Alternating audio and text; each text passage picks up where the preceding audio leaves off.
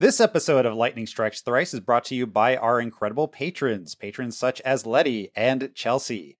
If you want to help us keep making the show like they do, you can visit pitchdrop.cash and contribute as little as $1 a month. We really appreciate it.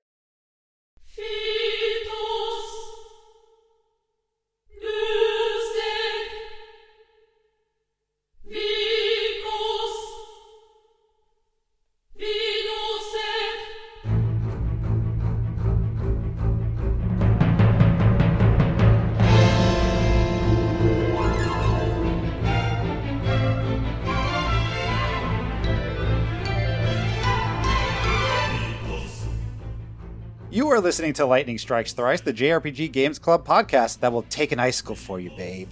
This is Season 9, Episode 5, covering the end of Disc 1 and Final Fantasy VIII for the PS1. I am your host, Matt Marcus. My pronouns are he, him, and with me today is... Sybil Arnett, she, her.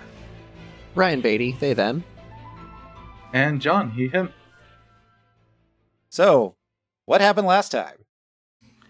After yet another Laguna flashback, the Seeds made their way to Galbadia Garden and learned that A. Cifer had been executed, and B. there was a new mission to assassinate the sorceress Edea, who had been named the Ambassador of Peace for Galbadia. They headed to Deling City, took a mandatory side quest in a tomb, and met General Caraway, aka Rinoa's dad, who instructed them on their mission. The Seeds split into two groups, the first to trap the sorceress, and the other to just shoot her. The plan goes awry as Quistis unintentionally traps her team in the Caraway Mansion. Rip. Quistis cannot do anything right, I think, is the lesson we're learning. So far. 0 for 5? 5? At least. Meanwhile, Rinoa attempted to thwart Edea on her own, but was rebuffed because it turns out she's kind of a scrub. Edea reveals that her true evil intentions are, to murder the president in a giant public speech and sick 2 iguana monsters on Rinoa as a sacrifice. So I know, Sybil, you had to leave a little early last time. Do you have any thoughts on the bits that you missed here? Honestly, it's just, why did we even pretend Edea was going to be a good person for 5 minutes? Which is kind of my take on it. Yeah, no. Here's the peace ambassador. And What do you mean her eyes are glowing and there's this aura of death around her at all times? Funny. Yeah. Mm-hmm. It's funny because the president makes it sound like he knew her on a personal enough level to be like, wow, it's weird that you're really evil now. And I'm wondering where that came from. And like, part of me wishes there was some backstory that gets filled out of like, when did the evil turn on or something? Like, it just does feel a little weird. I mean, I think she has some sort of like powers of enthrallment or whatever, because, it's like the crowd doesn't really notice shit. Also, Cifer is like, Cifer's a little shitbird who would hitch his wagon to someone like Edea, but also it seems like she's got some power over people, and not just because she uses like her hot goth wiles. Yeah, I was going to say like my vote would have been hot goth wiles. Okay. It's more that she does. It's not a subtle plan, the whole murder a president to do a speech thing. But in that case, why even pretend for 5 minutes? Yeah, especially when she goes like so mask off when she's mask off. Well, and her mask is removed the moment she steps up to the podium. She doesn't even try to put on a single like good-looking face for the crowd. God, just imagine the like moment where like you're President Deling, and an aide comes in and says, "Oh, hey, by the way, there's a sorceress here to see you. You know the sorceress? She wants to help and like basically give you the power to take over the world, but we'll call it peace negotiations, wink, wink." And President Deling goes, "There's no downside to this at all." Like, let's just put this in modern politics terms. Imagine if Joe Biden goes up to give a speech, Hillary Clinton walks out with 2 tyrants from Resident Evil behind her and goes, "Hey, guess what?" and rips out Joe's heart. Yeah. That's what that would have made much better debates, honestly. Like, give me that television. listen here, Mac, or listen here, Jack, and then just gets torn to shreds. You just have a t-shirt of like Joe getting his heart ripped out. It says, nevertheless, she persisted.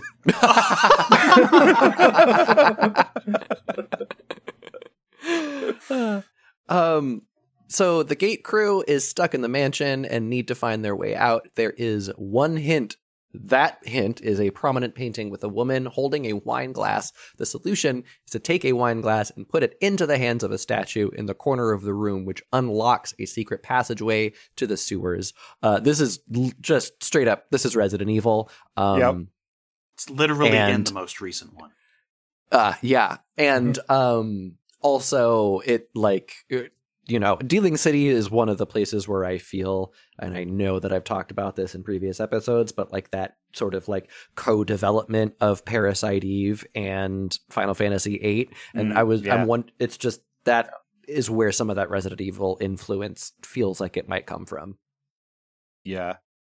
Yeah, it's funny, too, because in the scene, you have Zell and Selphie who are like bopping around the room, trying to like find stuff. And like they have like little extra dialogue. And the weird thing about the room, though, is you don't really know that these other screens are there, because like you have to go to the back of the room behind all of the furniture and be near the painting, and all of a sudden the camera shifts, you go, oh shit.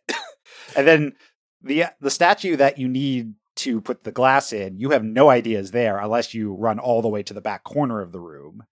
And then the camera shifts and you're like, oh shit, that definitely looks like a place I should be putting something. Yeah. Yeah, and unless you're just coasting along the outer perimeter, trying to interact with everything, it's going to take you a long time to figure out how to pick up the wine glass.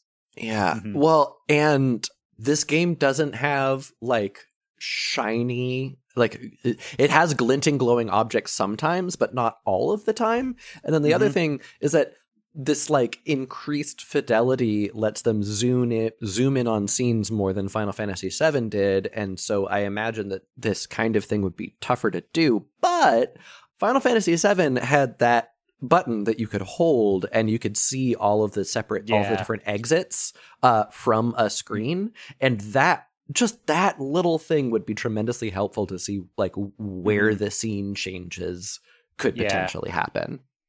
Yeah, I think the glass you pick up is slightly different. Like it's a physical, like 3D model instead of like part of the background, I think. So maybe you could pick it out, but it's not like, holy shit, there's a glass I could pick up right there.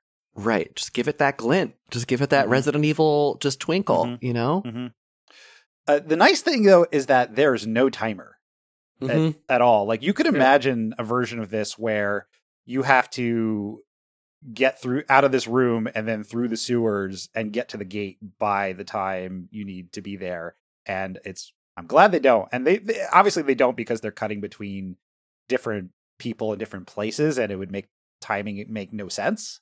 But I was thinking it's your first clue that you're going to fuck this up is the timer doesn't matter, therefore there's no timer. Right. Yeah. That's fair. I mean, look, the thing is they ultimately don't fuck it up. So somehow. They get their job done. Sure. Mm-hmm. Yeah, I guess. Go ahead. Sorry, I do think like this game has had invisible timers though. So like if I was a child playing this game and I got to this point, the pressure would still be there and the trauma would still be there. Absolutely, the trauma. The trauma would still be there. The trauma of these fucking sewers. Have y'all seen the clip of the supercut of Jamie Lee Curtis saying trauma wrong during the current like Halloween press cycles? No. It's incredible. No. It's just like 30 times of her saying trauma on like places like The View and Stephen Colbert and shit, just trauma, trauma, trauma. It's very good. I love it. So the other thing is I just want to highlight just like how messy and immature these people are for getting locked in. You know, there's not that much character work in this episode, but like remember, Quistis blew the fuck up at poor little Rinoa earlier, and that's one of the reasons why we're all locked in. Just saying, Quistis, grow up a little. You're 19. Come on. You should know better. You're a whole year older than the rest of them. Yeah, when you get mad, you should double down. Yeah. You're a teacher. You are a mentor to these young minds, Quistis. I'm also going to throw this out there. Mercenaries should maybe have a plan to deal with a locked door. Yeah. Yeah. Like, just, have some plastic explosives in your purse. Cast Fyra. Right. Yeah. There, I'll even change it. It's Fyra now. Happy? And then, or just cast Quake and take down the whole fucking mansion. Just summon a Efreet in the middle of the dinner table. Yeah. So after running through a few screens in the sewer, the camera pans upwards through the road above them to Irvine and Squall Streetside. So this transition looks very good to me because it's a smooth transition directly from gameplay to the cutscene, which is kind of just flexing, I guess, how they were able to develop this late in the PS1 lifespan. Mm-hmm. I've called out some engine flaws in this game before, but that is an incredibly smooth thing they seem to be very proud of, is we can just move background into FMV if you hit the right trigger. When you do it right, it's good. If you, say, start retreating halfway down this scene, just because you think, oh crap, did I forget something? It really breaks the effect. Oh, God. Yeah, it's like the heavy rain, hold the context action, just keep accidentally jerking him off because you're letting go of the X key. Yeah, it's that. I can see that. Oh, yeah, man. Something about, I forget the name of the system that the PS1 uses to draw 3D, but the way that it ends up working a lot in this game, when they have the 3D models on top of the FMV, they shake around a lot. And you can see it in this shot, but it gets really, really obvious in a later shot in this episode where it's mostly when the camera is moving and the characters are supposed to be there. They kind of shimmy a lot. And I think that's a limitation of the hardware. I love it because Polygon it has warping. Bad 50s green screen effect vibes. You're just watching a cheap sci-fi flick. Yes. Yes. Uh-huh. There should be more giant bug enemies in this game. Sorry, just thinking of 50s sci-fi. Thanks, you just reminded me of the incredibly cursed It Came from the Desert port that still isn't out. Never give money to Watermelon Games. Deal. Oh, I was just thinking I need to go play some EDF. Okay, so Squall and Irvine are standing in the crowd waiting for the parade to start. The gates finally open and dancers start dancing in the street. Tons of fireworks are going off in every direction. The crowd is cheering at the death of their president. And the front grill of the float is a very... I mean, the float in its entirety, but especially the front grill, has a very Art Deco jukebox look to it. Mm-hmm. And there is another floating ring above. On top, Edea is sitting on a throne flanked with huge torches. And standing in front of her at her right-hand side is Cifer, waving to the crowd and absolutely loving his new position as knight. I'm sorry, but you just reminded me of that really bizarre, old Trump conspiracy theory that old Trump lie or story or whatever, where he was like, I saw Muslims on rooftops in New Jersey celebrating 9/11 when it happened. Just why? What? How? How'd we get there? Who the fuck knows? But it was when you were like, oh, yes, people celebrating the death of their leader in the streets. I was like, oh, God, fucking right. That was a thing. Jesus. Sorry. I remember Balambians on the roofs. They were just throwing up their hands and then throwing up the bullets they used to take out the president. I was more just going to comment on, I can still never get a consistent read on the tech level of this world. Yeah. Mm-hmm. Oh, God. Yeah. This float just having random floating crap above it. It's like, I don't think that's part of Edea's outfit. It's just, okay, sure. We put a ring light above your float for some reason. Yeah. They do that a lot in this game. All of the gardens have a ring. It serves a purpose, apparently, but I don't think it serves a purpose for this float. Sure. I mean, maybe that's the thing that is casting float on it. is this like it's a Magitek ring full of float magic or something. You know what? I'll buy it. Because, yeah, it's, you're right. The tech level, it just, the world just feels like it was invented 50 years ago. It's supposed to have all this history. And instead we have this very confused, like, oh, well, because of the war, like, we all know that sorceresses are evil. And then we were able to utilize some of that stuff with tech, but that tech is very new. And so only the very rich have it right now. Mm-hmm. Yeah, it's a very confused world. But the rich are going to use it in the most superfluous ways possible. Yeah, I'm coming out of the Trails games right now since the Crossbell ones just started releasing. It's like, oh yeah, this is the arc where we start discussing the country who made the internet and how that changes the world. After the one where we have all the airships and the one that has all the German-style military... all this kind of revolution, but that's part of the plot. And then over here, I just look, it's like, okay, here's the rings, here's the gun factory, here's the printing presses and the entire industry about it. And also, sometimes there's just airships for no reason, and they come in 7 different designs. Yeah. Okay. Yeah. It throws me when I'm used to a game going, no, there's a reason. We actually did something, Professor Epstein, and oh, wait, I've just said that out loud on a mic again. I think you're doing it on purpose at this point. Yes, for real. Yeah.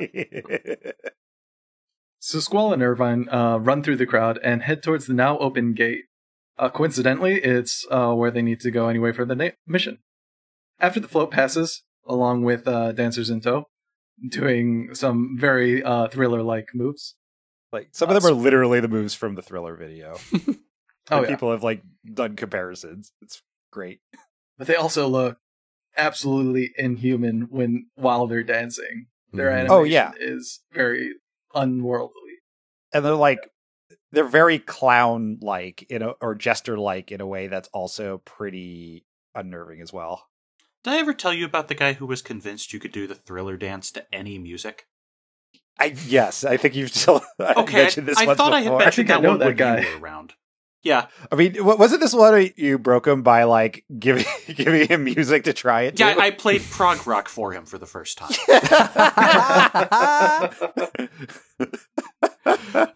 Good. Okay, so after the float passes, Squall and Irvine sneak past and climb up those same boxes and up the same roofs that Rinoa struggled through earlier. And on top of that building... You can take a little side trip to see President Daling's body just chilling in this corner. And once inside the building proper, we start a little mini boss fight. It's a waste that we don't, like, pat that guy down for his pockets or any keys. Or, like, just have a comment on the president. Like, I would imagine Squall would have a thought about this, right?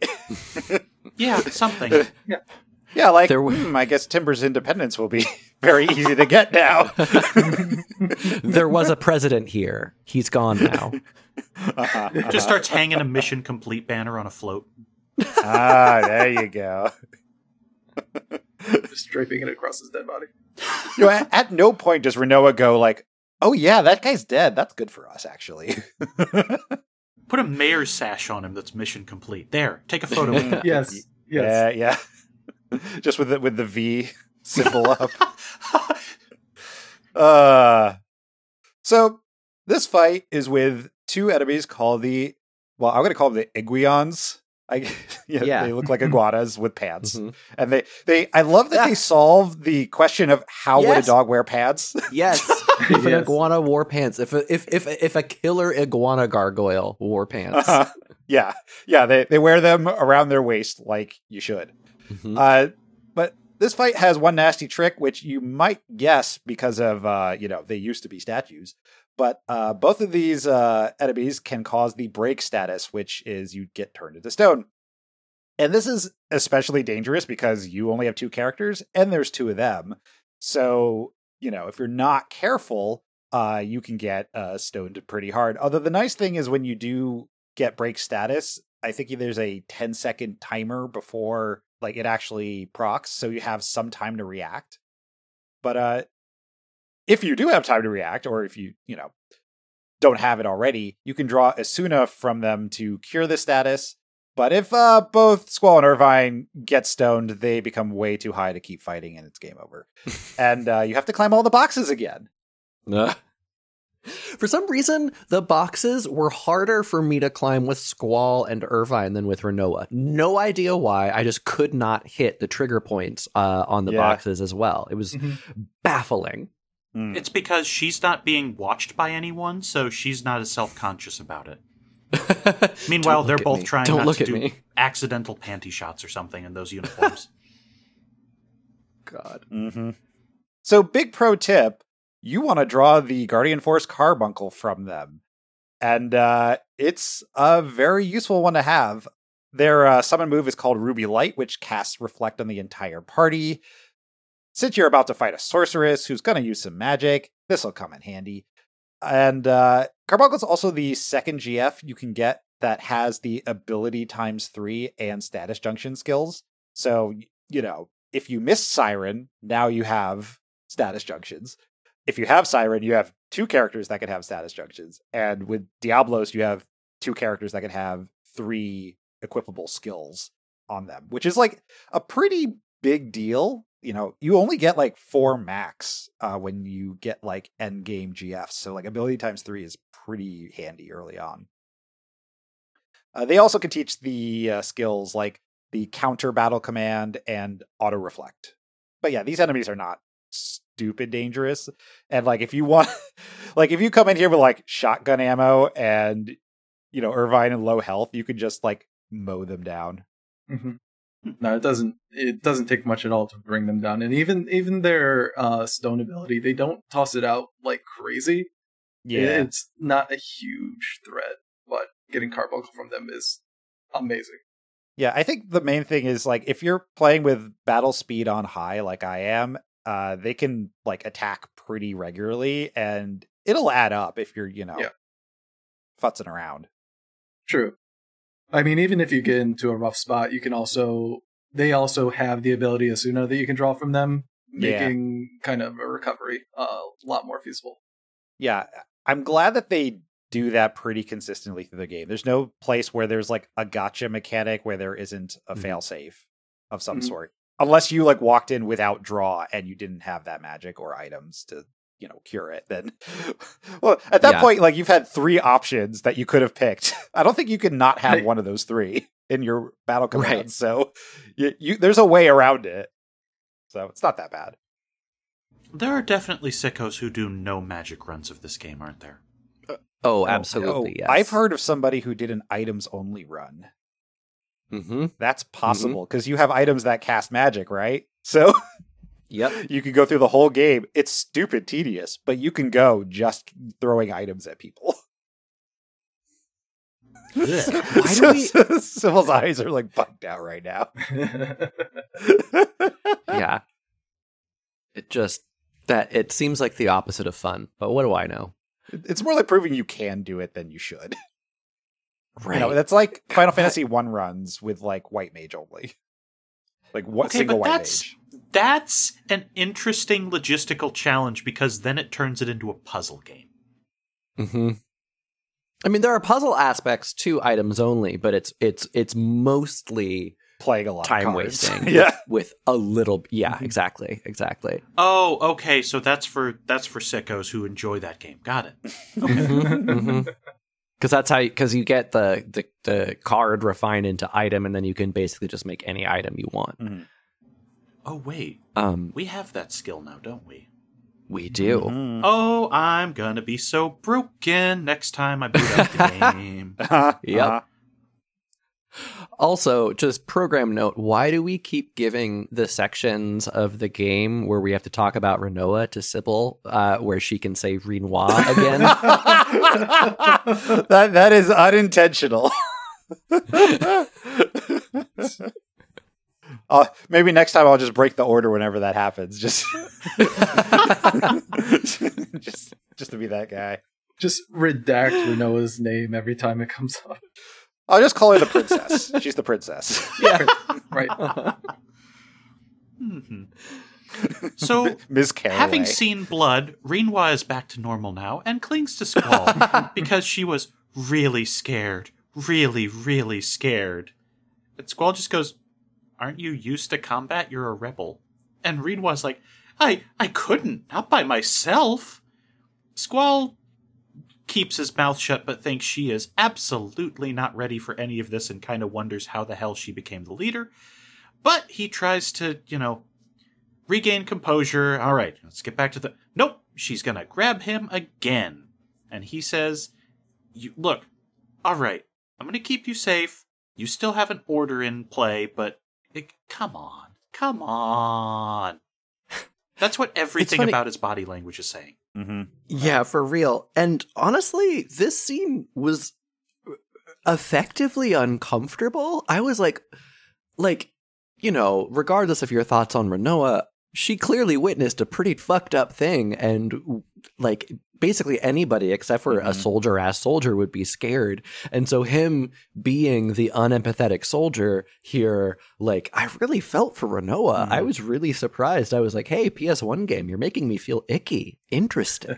They really sell her, that she's terrified. She's shaking in some of the animations. Mm-hmm. And, the way she, grabs his arm again. It does feel, very desperate and, they don't have her talk a lot either. She definitely seems like she's too scared to talk.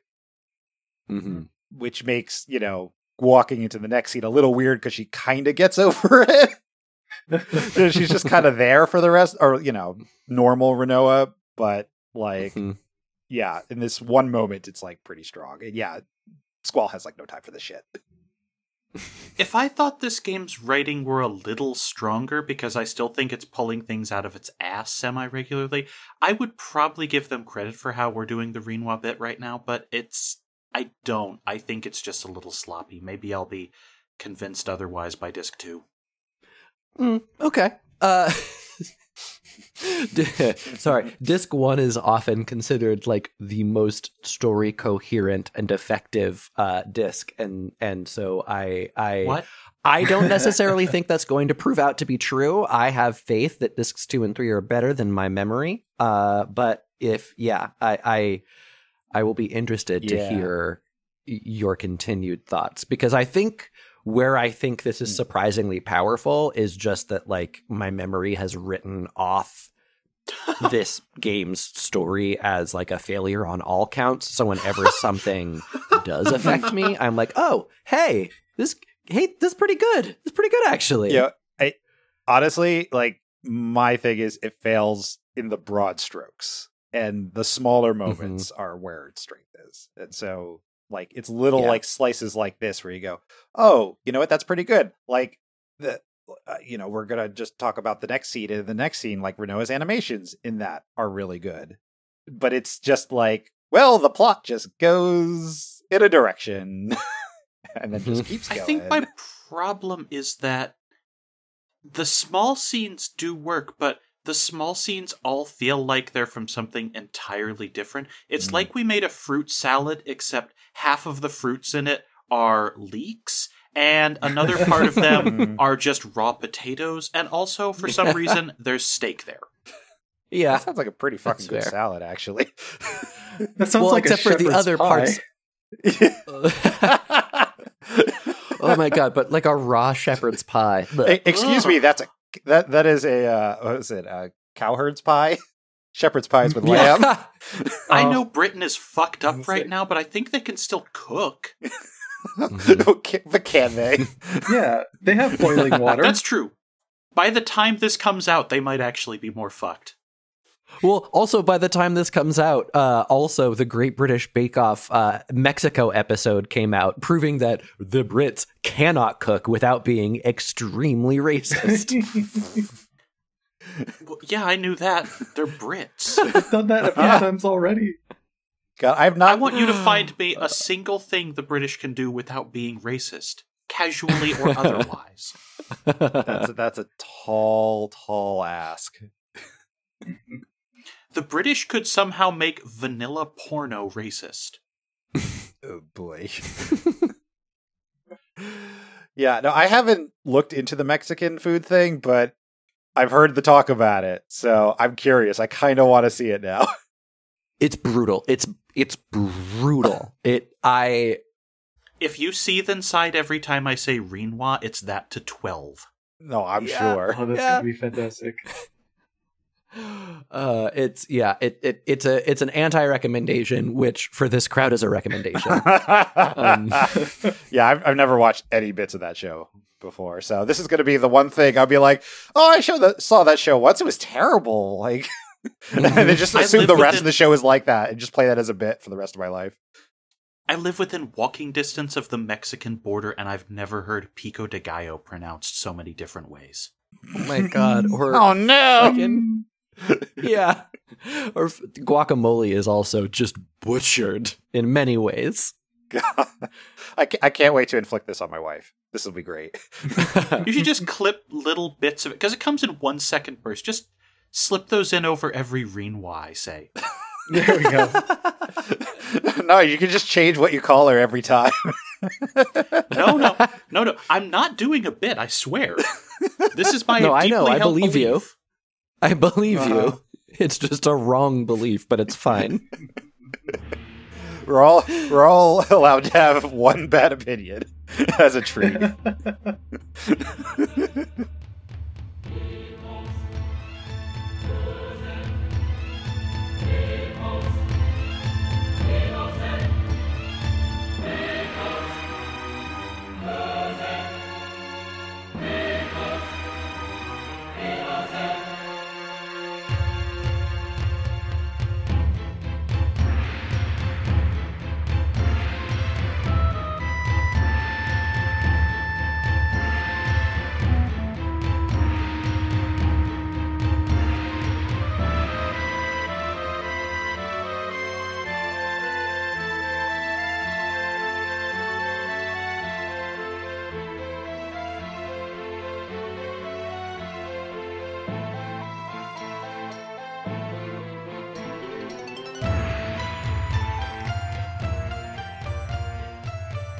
Speaking of bad opinions, let's talk about Irvine.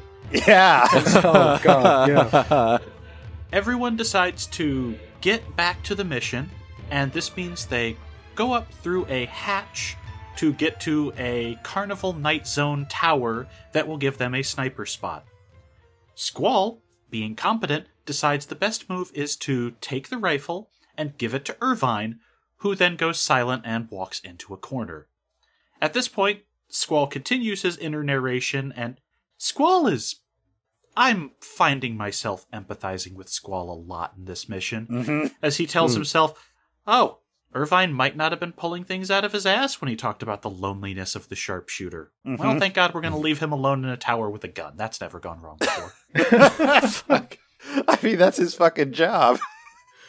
We are kind of in the evil Las Vegas of Final Fantasy. I can't. Gaia? I don't know what this one's called, technically. This is definitely the Eggman land of the continent so far, yeah. Mm-hmm. Yeah. Mm-hmm. Yeah.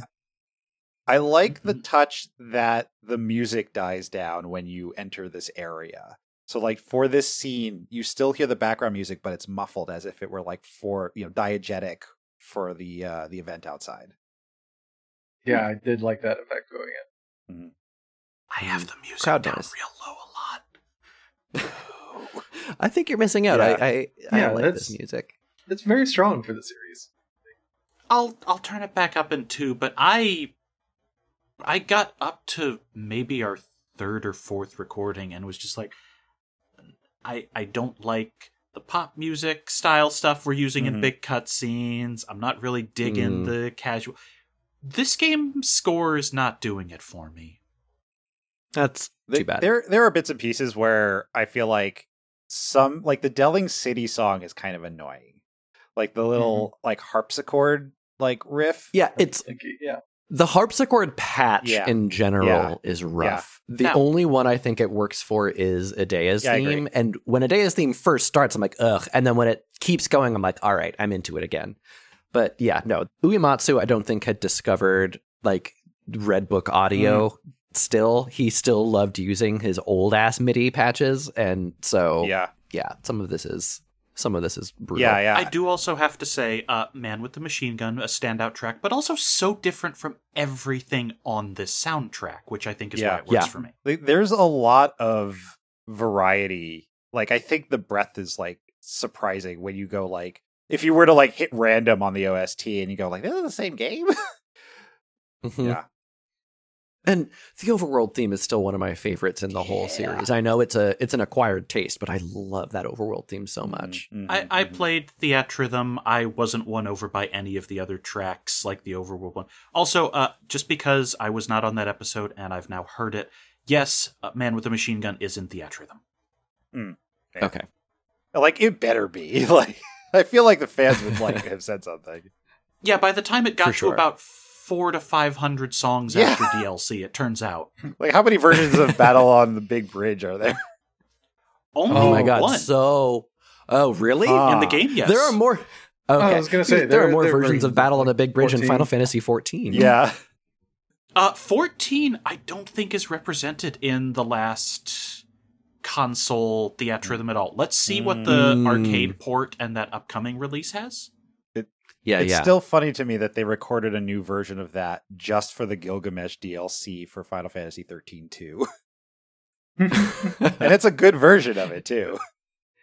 Yeah, that song endures. Yeah. Jeez.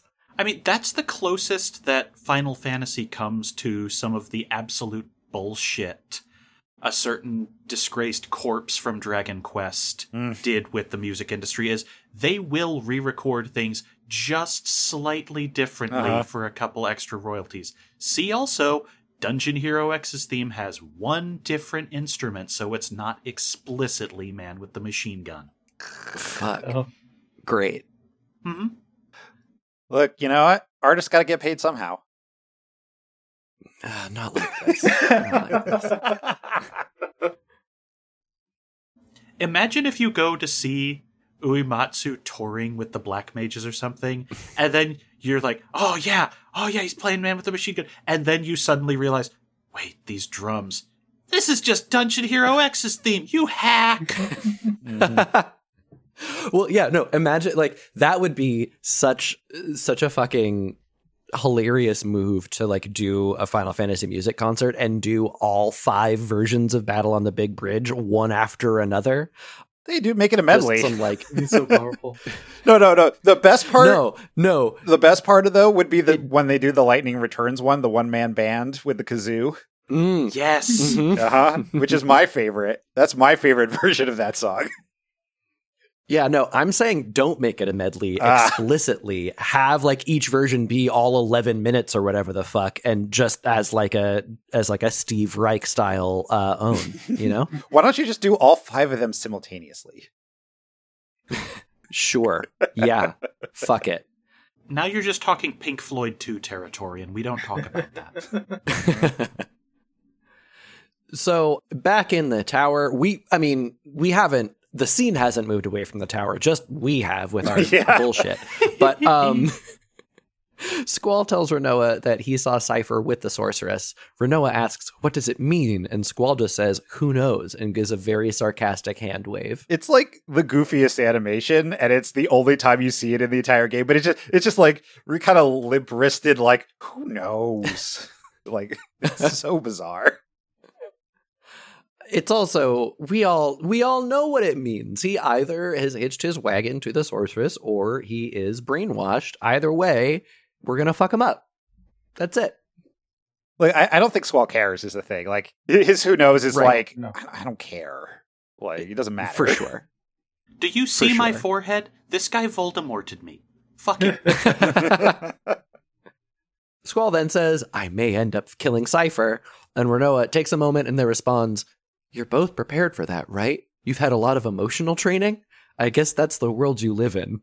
I wish that wouldn't have to happen. No, they haven't had emotional training. They're still teen-ass teens. Mm-hmm. Like, okay. They have not. No. And then Squall says, well, if Irvine does its fucking job, then maybe it won't have to come to that. I was going to ask what the emotional training at a garden looked like and how much of it Quistis had fucked up. Oh, God. Yeah, so much. There's a counselor character on the comedy show from Star Trek Lower Decks, Meglimo, and it is Paul F. Tompkins playing a bird alien who is constantly making food metaphors about everything, and everyone comments that this is the worst counselor in the fleet. And that is basically what I imagine Quistis trying to do emotional training is. Halfway through every lesson, she's just thinking about how much she wants to get a panini. It's also you can also think of it as like what if Hannibal Lecter was your therapist kind of deal. She's going to push you into some dark places, but instead of like for manipulative purposes, it's just because she's a mess. Mm-hmm. Squall, I'm going to need you to just press those feelings down underneath the heat of the world's expectations on you and let them melt sort of like three cheeses beneath all of the sourdough. Mm. They'll make a stronger whole together, Squall. Where is this like... Quistis loves paninis headcanon coming from? I haven't eaten anything. I'm thinking about panini. Big mood. Squall heads on over to check on Irvine and realizes that Irvine is actually completely freaking out. He tries to talk some sense into the kid, but Irvine is in full panic mode, saying that he always crumbles under the pressure. Squall's like, God damn it. Why am I being sent with all these like emotional losers? Jesus Christ, why can't people just like bottle it up like me? Similar question to the last one. Is only one garden good at training soldiers? Because every non-Balam graduate we've seen is a mess. And in 10 minutes, we're going to see they failed Cifer for a reason. Mm-hmm. Yeah. Mm-hmm. Yeah. Well, like, I imagine a lot of the Galbadia Garden people are pretty effective, but we don't know how many seeds they have, I guess. But, like, yeah, Irvine, total fuck up. But the fact that the Galbadia Garden, like, when they graduate, they just go directly into Galbadia's front lines, and Galbadia has been winning these wars of expansion. Like, so there's somebody competent in there. They're just, none of them are player characters. Okay, so they're good at training soldiers, but not seeds. Mm. Got it. Seemingly, yeah. You know, it's funny because we don't really see much of what, I mean, like you would think that the seeds coming out of Galbadia Garden would not just be rank and file soldiers, right? That they would be like, I don't know, the Marines or something, like, or some elite like strike force, but you never see like Sam Fisher, Splinter Cells. It's like the ROTC. They end up as like a petty officer somewhere. Or yeah, like they go into the officer corps, but like, that's not really signaled at all here. Like, I mean, other than just saying they go into the army. Okay. So I guess we've murdered a lot of them. It's almost as though the world building in this game is Swiss cheese. And speaking of, you can actually take that Swiss cheese and put it down on the grill. Let's press sandwich, perhaps. What would you pair that Swiss with, Sybil? Oh, absolutely some apple slices for contrast. Maybe a little apple butter just to add a little bit of spice. No, I would like a curd. Just do a little bit of a curd there. Okay. Then it can melt together, too. Mm-hmm. Yeah. Damn it, I'm hungry. Yeah. All right. All right, the sewers consist of a series of paths on two sides of running water with water wheels at certain junctures. And these water wheels aren't completely obvious to the player that you can climb up them in a very particular spot again. And down them. Yeah. So once you realize that you can ride these wheels to either go up or down a level depending on which direction the wheel is spinning, there are draw points and a couple items that you can just scour the sewers to find while making your way to the gatehouse. Oh, a word? A sewer section was half-assed by designers? Uh-huh. This is... Like, it's nice, I guess, in theory, that they give you the chance to explore some of it with Laguna and crew beforehand. But, like, it is so samey that I never felt lost, but I also felt like I was just, like, missing a ton of diverticula. It's like, okay, yeah, all right, there's a draw point here, I guess. Oh, okay, I'm at the end. Everything looks the same. This is right, dumb. And there are certain paths that look like the paths that you're walking on, but there is no physical way to get on them, so it does feel like you're missing out on something. Well, the thing that sucks the most about it is that there are like some of the gates, because there's a lot of like wrought iron gates on like the edges of the screen. Some of them have doors that open and some of them don't. And you have no way to tell. I mean, the only way, I guess, if you're like scouring everything, you can tell where you've been by which sides are open after you've been there. But like, there are definitely a lot of places of like, you know, do I bump against this wall, press X, nothing happens. All right, I guess I'll go down to the next one. And so like, if you're trying to be thorough, it's really lame. And of course there's battles all throughout this, unless you have, you know, encounter none on. And yeah, those wheels can be a little finicky to get the points on. And you have to like recognize that, oh, this one's going up. I can ride this one up, which means on the opposite side, I can ride it down. So like, really, you're just going up and down more or less like the same path, but you're like riding the wheels in one direction and up and down the other way. Yeah, it's like my second least favorite place in the entire game, because it feels like forever, even though it's not really that long. Yeah, but it does. The encounters in the sewers themselves really slow it down, because every couple steps you're having like 2 to 3 creeps roll up on your crew, and they're not a huge threat, but they're tanky as hell. Yeah. It's just, it's fun. It's funny that in the middle of this like climax to the disc, and where there's all of these moving parts and it's like escalating to high drama, that's where they stick their sewer level. Yeah. It's a real pacing killer, even though it's not that big. Like, it could have been worse. They could have put a boss fight here. Oh yeah. Because you know, you don't end up fighting with these characters in this section of the game at all. Like throughout the mission. You think they would, but nope. So, Matt, you said there's one area worse than this? It's next episode, yeah. Okay. Oh, and at least B, this is still not the worst Squaresoft sewer level on the PlayStation, because Xenogears exists. Oh my god. Yeah? Yeah?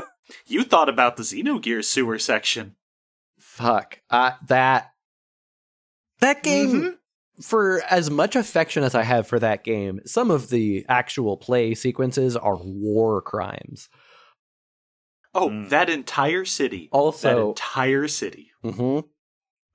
Also, like, Blanca, the sewer serial killer. Just incredible shit. Incredible shit, Takahashi. What the hell? What?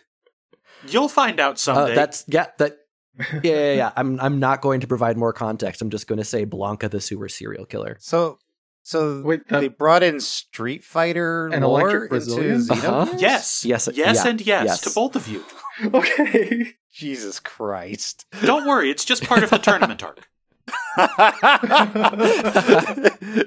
If that is actually true, that's incredible. Not a joke. There's an actual tournament. None of us are joking. We're being serious. Wow. Right. Please tell me M. Bison's there too.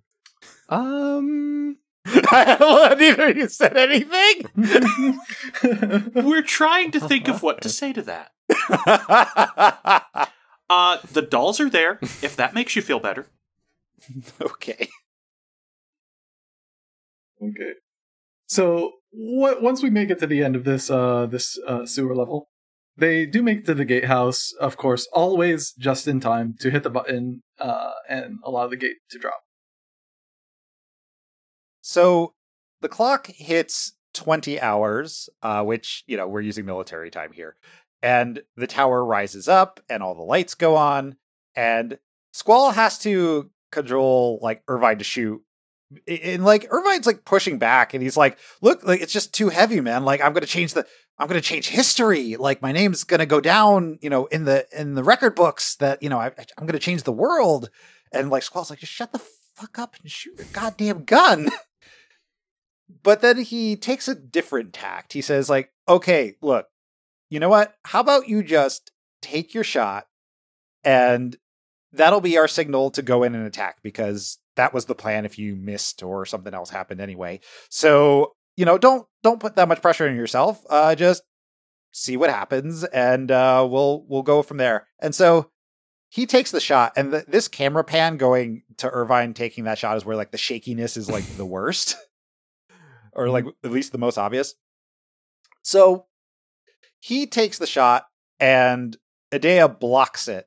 And the funny thing about this scene is that like for a long time, I thought that there was like a continuity error because of the way Edea is facing and like the float is facing where the bullet's coming from. But she gets up and she turns around and she looks back towards the tower. Like she kind of, the thing is the gates have come down so early and then Irvine stalled for so long. Like she had plenty of time to gather herself and figure out, hey, if someone's going to shoot me, it's probably from over there in that tower.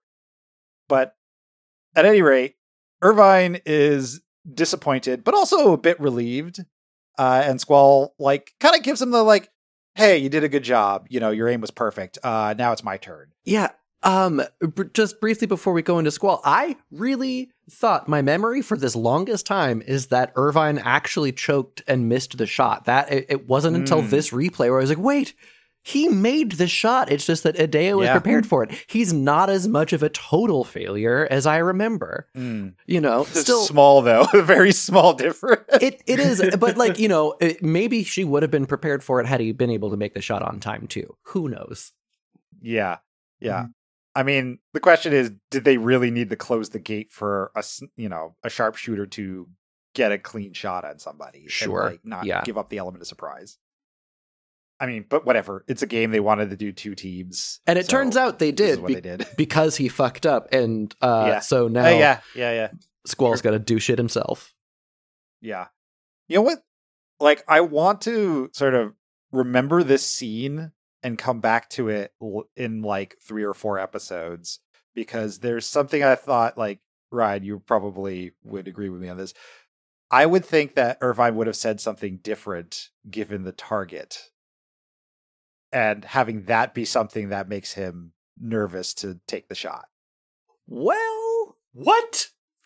Well, okay. Yeah, let's put his mom as, or something. As Sybil used to say during the Xenosaga series, put a pin in that. Yes. But anyway, so Squall's like, all right, fuck it, time to attack the sorceress. So he leaps down from the tower, pulls out his gunblade, and like he like leaps down onto a guard's riot shield in a. Like at this point, it's gone into CG, and I think that's a pretty sick moment. Mm-hmm. And then he like jumps into a roadster and just drives it up and slams it into the gate.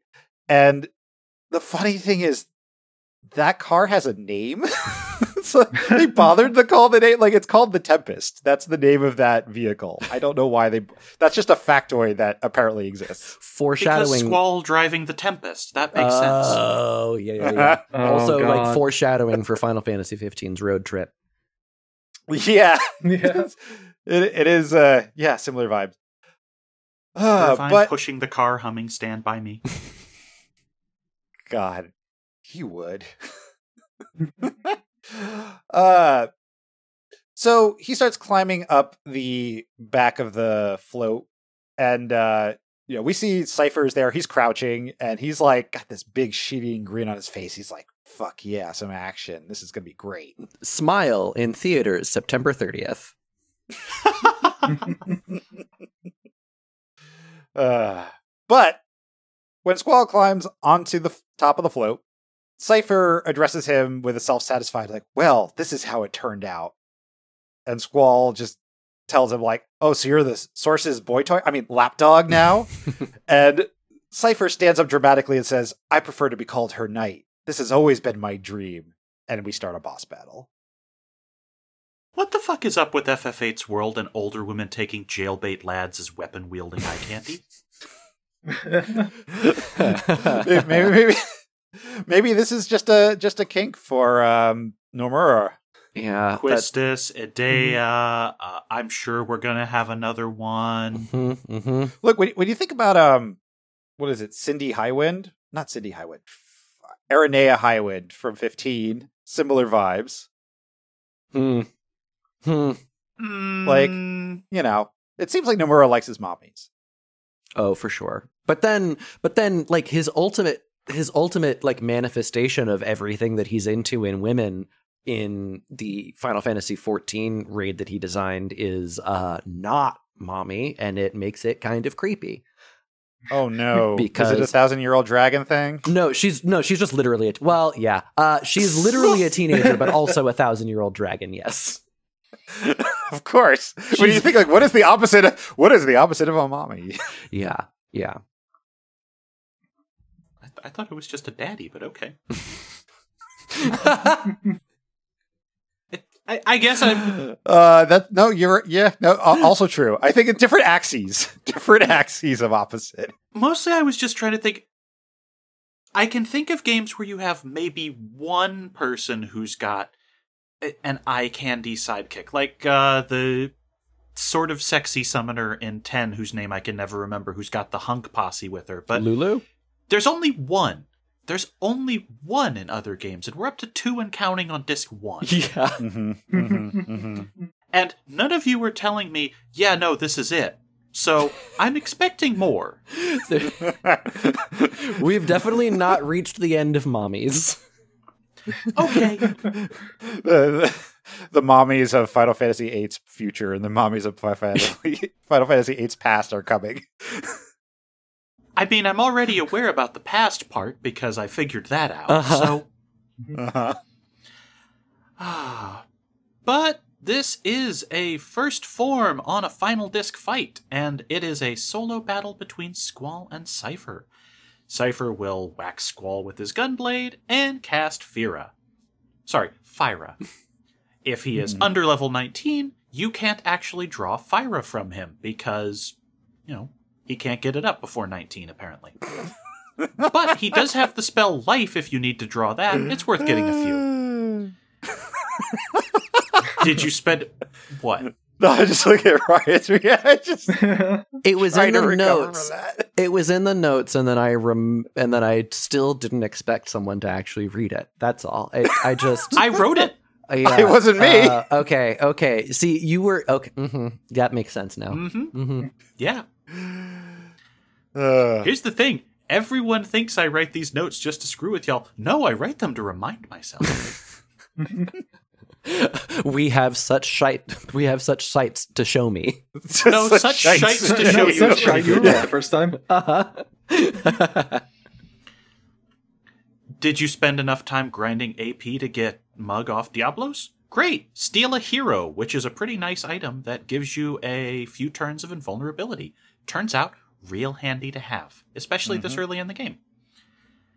Thankfully, since this is a one-on-one fight, and since they already know they have a different climax in mind for this disc, Cifer has no health, so you basically stick a gunblade in him about 3 times, he falls over, and then Squall, puts a boot on our boy and goes, "Really?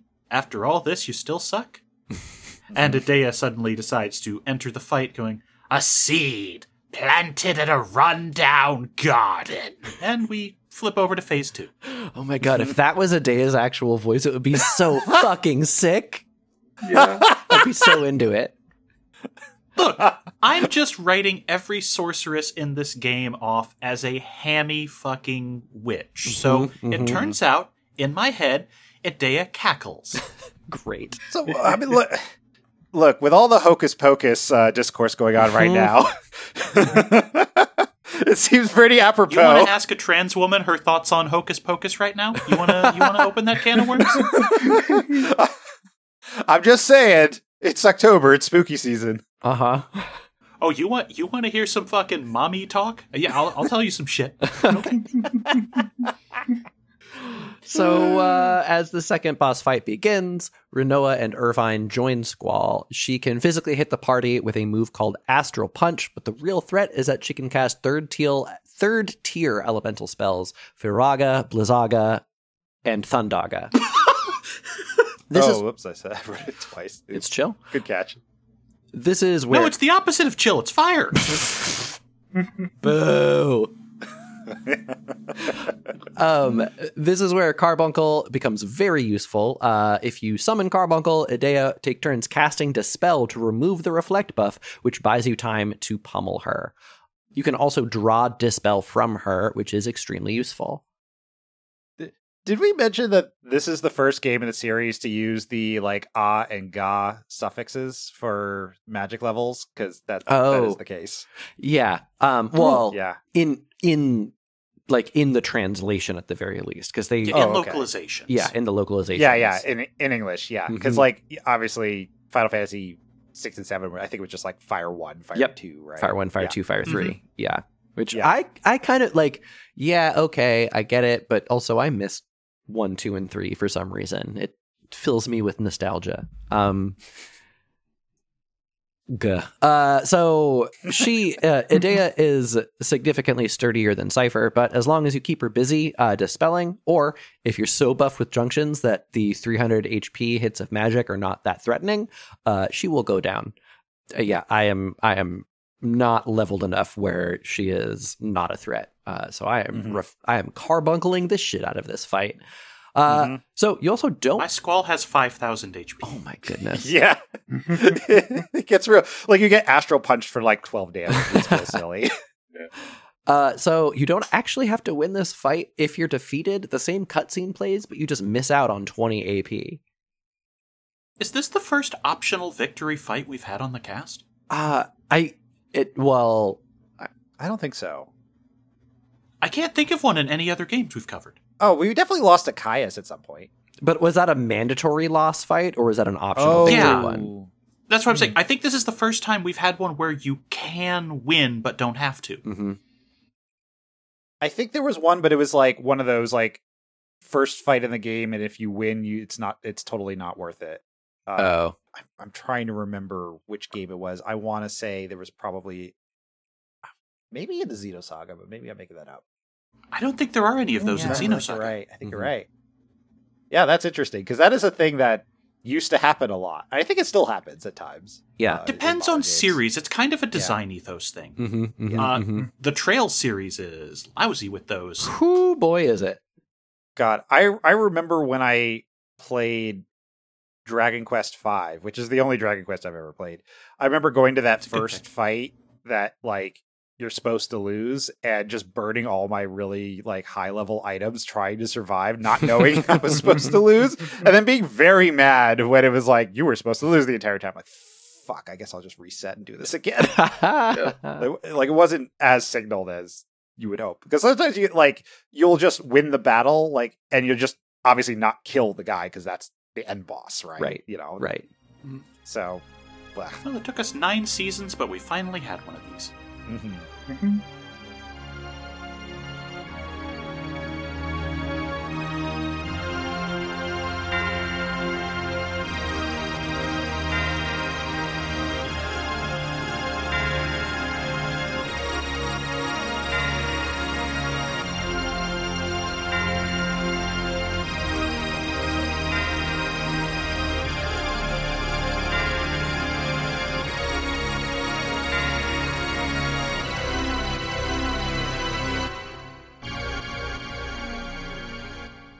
So either way this battle ends, a cutscene will take over, and Edea is tired of the fight and casts a small dot of blue magic from her finger, which expands into a bunch of giant icicle spheres, and she launches them towards the party, and of course our main character Squall is pierced straight through the chest as Rinoa screams.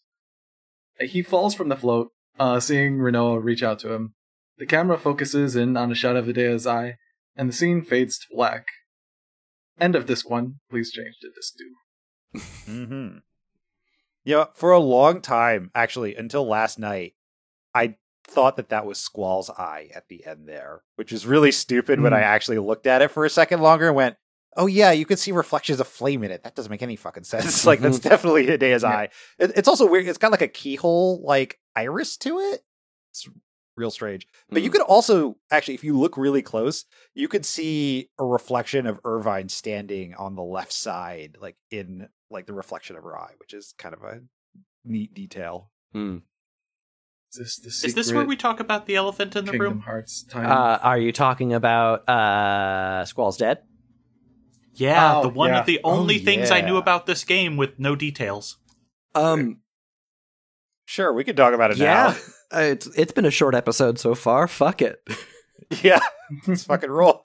Yeah. So there was a theory. I mean, I haven't thrown in the research on it yet because I thought we would cover it later. I haven't for spoiler reasons, but I know this is where people think it comes in. Yeah. So there is a theory that Squall dies in this moment or is dying after this moment. And the rest of the game is a fever dream that he is living through as his consciousness fades away. And there isn't a lot, there's no evidence for this really, but I understand the vibe. It totally makes a sense because after this, things get real weird and real random. But if they were going to do that, I think there was going to be even more mindfuckery that they would play into it. I mean, it's been actually debunked by, people at Square, directly. Someone's asked them, is that real? And they're like, no. Yeah. Why would I do that? Yoshinori Kitase had to answer this. It just. Yeah. Fucking. Yeah. Yeah. But I would say for people who are listening and don't know the story or are playing along, just have that in the back of your head of hey, that's a fun, headcanon. And try to see if that aligns with how you feel about it. Because, I can see where that came from. I obviously did not even occur to me at all. God, I want to make a reference to so many stories that end up being death dreams, but then I can't because it just fundamentally spoils those stories by naming them. The thing that most impresses me about Squall's Dead is that the website has remained unchanged since February 2010 and is still up. It has not been eaten by someone who wants to buy it and plaster a bunch of ads there or anything. It's just quietly up for 12 years. Yeah. Rip Goatsy. Yeah, and Goatsy. Well, except for Goatsy had to change domains a couple of times early in its life before it got CX back. It Goatsy got... that's what I'm talking about. The CX is not back, and in fact, it's now just shilling a crypto coin. Woof. God damn it. God damn it. Yep. Ugh. Gross. I'm glad we don't use that redirect joke that was referencing it. Yep. Well, also, one of the new people who has purchased the domain has killed all of the lifetime emails and things that you could buy from the original guy. That's a bummer. Oof. Yeah. Yeah, it turns out I no longer have an @goatsy.cx email. Joe Rogan should... I'm not endorsing Joe Rogan continuing to have a podcast, but because that is not up to me, he should have Squall's Dead Guy on and interview him about DMT. No, okay. This is a joke just for Ryan. I now know what I'm going to use for the episode art for the ending credits when you mention Goatsy and Squall is Dead and the one image that gets referenced in Squall is Dead. Oh, God. Oh.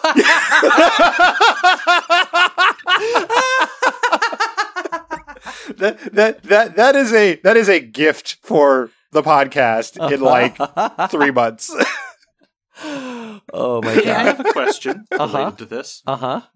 So we know that radio and broadcast waves are blocked by whatever the hell went down in the Sorceress War. Does that mean that this world would have podcasts as something they could just transmit? Well, but yeah, it would have to be through the wires, right? Like the HD cables. Yeah. You couldn't because that antenna was deactivated for a long time, so they couldn't broadcast shit out.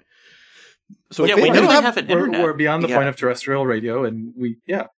Right. Yeah, I mean, I guess if there's hyper local Wi-Fi, maybe that would work if you're really close to a router, but we haven't seen anything like that. Well, and it seems like the Galbadia Garden internet is actually an intranet, not an internet. Not the Galbate, sorry. So I mean the Blam Garden.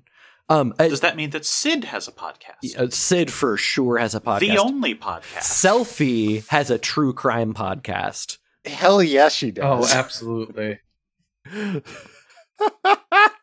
Zell probably has a podcast, but it's only got 3 episodes. Oh my God, yeah. God, 3 is pushing it. I would give it 1.5. Oh, can you imagine the Quistis fandom cast? No, that would be awful. Horrendous. It would be one that, of that those... That would be like, how did we stalk her? Well, we went through her trash and look what we found. It would also be one of those quote-unquote podcasts that's actually like a 4-hour Discord live stream that they just put up as an unedited podcast when it's just them hanging out without much of an agenda talking about how much they fucking love Quistis. So it's a war crime. You're telling yeah. me. Yeah. Fuck. Uh-huh. Oh, Jesus Christ. Yeah, no, we can't bring that evil upon this world, this game. We can't bring podcasts in. There's already evil sources is running around. We can't. I was about to say, this world is already suffused in evil. Yeah, but like, it would be worse. Oh no, Ryan, what if the reason why all of the bandwidth or all the spectrum has been covered is because there's a podcast being constantly transmitted? Yes. God, oh, yes. Jesus. Joe Rogan and Spotify have fused into the singularity. Yeah. Norg Rogan. No, wait. Joe Norgan. Joe Norg. There we go. Mm-hmm. There we go. Oh, boy. Can't wait to meet Norg. Yep. Wrapping it up, does anyone else have closing thoughts about the end of Disc 1? We are a quarter-ish of the way through. Yeah, it's like so many individual scenes and elements. This is piggybacking off what Sybil said earlier in the episode. So many individual scenes and elements work really well for me. It's not cohering, but like I was surprised at the level of care and detail that went into certain things that I just did not remember. And also, I really like the overall the change in tone, even though we like clown about it and bullshit about it, like like this kind of like, you know, teen academy anime thing that they have going on ends up being a nice fit for Final Fantasy. But also some of the pacing is borked. And yeah, I really like this final series of cutscenes, though, like even though some of it makes no practical sense. Like I like the tone of this kind of like nightmare descending, them like not being able to actually like stop the bad thing from happening. Like this feels cool and good. So, I mean, would you say that they built up Edea as a major threat? You know, no, it was a very much like, you know, it was me, Austin, like surprise, I'm evil. And like, even though we all knew that she was evil, she first appears out of nowhere. We only get a little bit about her, and then all of a sudden she's like, you know, full mask off before we've even seen what the mask looks like, basically. Yeah. But I mean, like, mechanically as well. Like, do you think this would be stronger if she just, you know, stomped on this fight? It was like a mandatory loss. Mandatory losses kind of bore me unless they're really well done, so no. Okay. This seems like a tough enough fight that it kind of can build her up in a way without making you feel like it's a hopeless loss. Mm-hmm. Mm-hmm. Well, related to a thing we've mentioned on, I think, every single episode thus far, should you not have drawn Carbuncle, I imagine this is probably going to be a first-time wipe for you. Yeah. Oh, yeah. Mm-hmm. Uh-huh. Like, oh, yeah, Astral Punch. Pff, this is going to be easy. Oh my God, that spell. Oh, yeah. Great. Yeah. They're pretty nasty at this stage of the game. And, like, you can get Goss spells without being too degenerate at this point, but you wouldn't just be tossing them around willy-nilly. And, like, you probably don't have all that much healing on hand to, like, unless you know all the tricks. Yeah, It's hard for me to separate, like, I said at the beginning, I played this section of the game, like, probably about 10 times now. And it is definitely the last 2 times where I've played it as an adult, where it's like, oh yeah, here are the cracks, and here's all the places where things just kind of feel mushed together without any real cohesion. But, you know, there are strains of it that kind of do tie it together. They're just not foregrounded very well. Yeah. And like, you know what, like remember for like, okay, the rest of this game, remember that Irvine is a Galbadian, essentially, right? Mm-hmm. Like, that will never come up again. You know what I mean? Like, there isn't like, it. A lot of the bits of the world aren't as sticky to the characters. The characters are kind of independent of it to some degree, or like, you know, they kind of float in the middle of the story and everything kind of like orbits around them in a way that sometimes is kind of frustrating. It is frustrating. It does make me feel disconnected from the world. I also think that within the fiction, it makes sense because like garden students and seeds in particular are supposed to be like, it's like they are the soldiers in like, they're the elite soldiers in these military conflicts, but they're supposed to be completely removed from them. Yeah. Because they're contract killers. And so like the presence of the gardens makes the character's disconnectedness make more in-world sense, but that doesn't mean that it's a good choice. Just because there's like a reason for it doesn't mean that it's good, actually. Yeah. Well, I kind of wish like running around Galbadia, you heard about Irvine, like people talking about him having a reputation, like having relationships or like, you know, probably creeping on other girls. Yeah, exactly. Being a fuckboy of the worst degree. Yeah, there's no foreshadowing or like sense that he's part of the character. So like once he joins the party, he's just part of the party. And I think like a little extra work would have gone a long way to sort of like grounding the characters a little bit more. Yeah. Well, you know, and they fully admit in the, I think maybe we mentioned this in episode 1 or 2, but like the producers have fully admitted like, yeah, we didn't spend as much time on the non-Squall and Rinoa characters. That just wasn't our focus. Yeah. And that like, that could have made the game so much better if they had just not done that instead. Uh-huh. Oh, yeah, but they do such a better job with Selphie, though. Yeah, like, true. To compare Selphie to Irvine, like, even though, you know, they are kind of equivalent characters in terms of how they fit into the to the larger party. Yeah. But that's a couple episodes from now. Mm-hmm. So, as the one who's first timing this and sticking with it the whole way through, I'm curious to see where we go from here.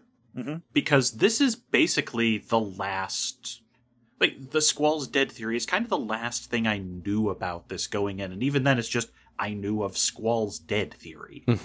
So, the only two words I know beyond this are time compression. And I kind of wonder what we do with the party now. Because as you mentioned, we have characters from multiple nations here. We just caused a giant international incident. We're in enemy territory, and we just got our asses handed to us. And the only competent person in the group is currently possibly dead. So I also have to say, as much as the systems of this game are definitely not putting it in my top Final Fantasy ranking anytime soon, it's pretty smooth to play. This is a polished game. The worst thing we could say about it is, boy, that sewer section sure is bland. And I gotta give them credit. We have not had a dog shit dungeon drawing things down so far. Disc 1, solid experience. But now I'm into question mark territory, and I kind of worry that all of the things that I'm thinking about where this story could go from here are going to be let down the instant I hit load game on disc 2. Oh boy, you're going to get slapped in the face so hard next episode.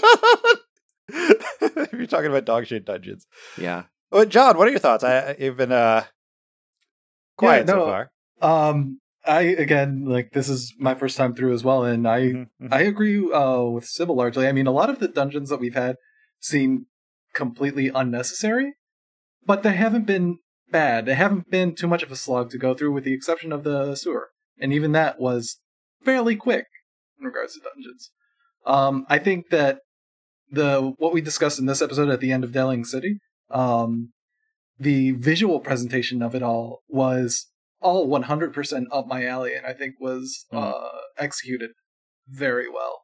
The entire parade, everything surrounding the sorceress and everything surrounding those events, like, it looked absolutely beautiful. Yeah. With a couple weird animation jitters here and there. Yeah. I forgot to mention that if you are running around in town and you can see all these like NPCs who are like obviously really pixelated in the remaster because they're like background images.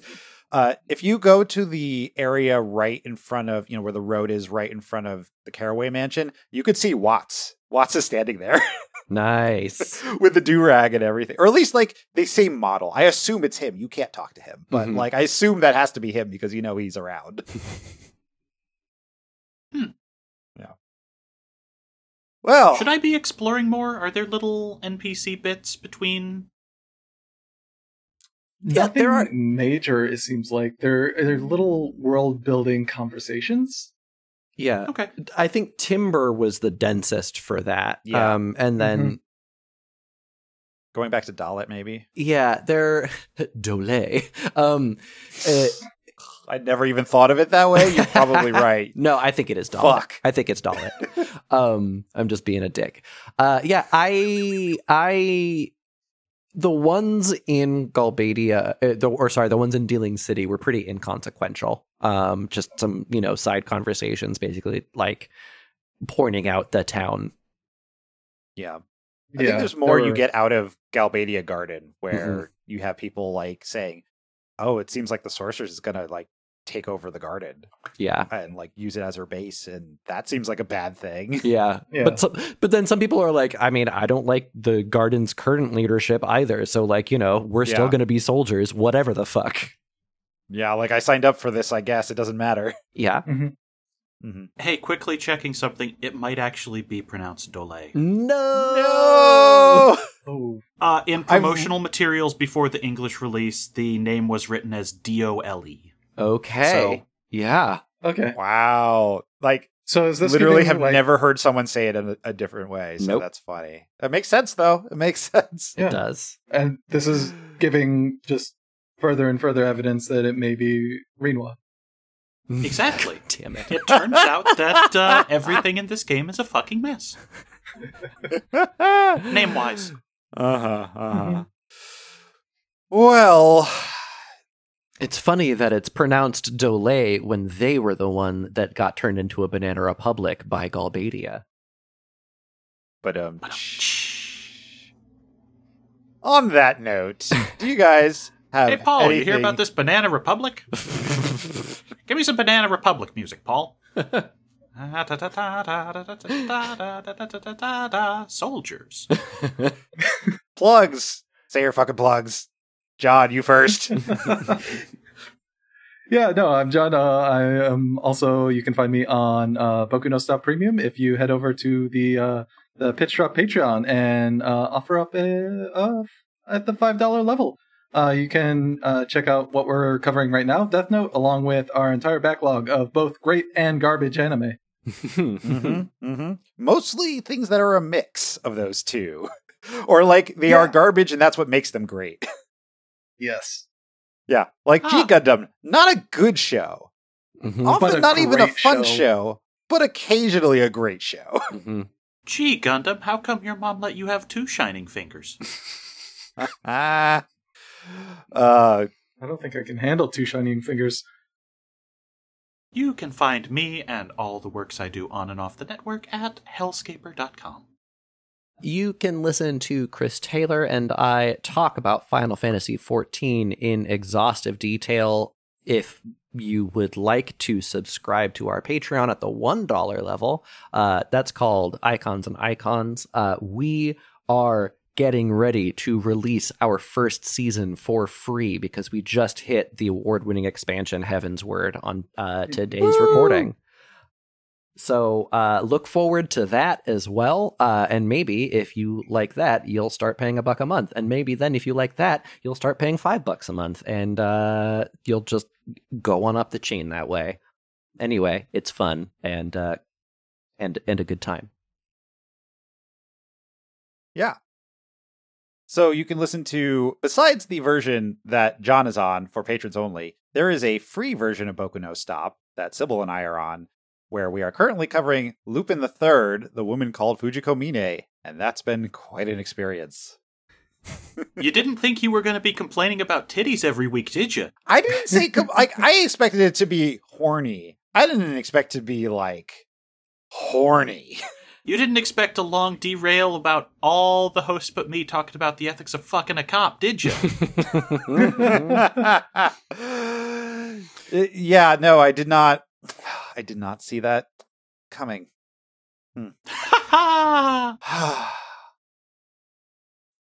Which is yes, of course. Yeah, no, they will not bring it up. If I don't make it out, ask Zenigata what it felt like. Shit. Well, that is all until next time, where we are going to be getting drilled in D District Prison and playing up through the next dream sequence. Yep. You heard me. Yep. See ya. Ask Zenigata what it felt like. I'm dying here.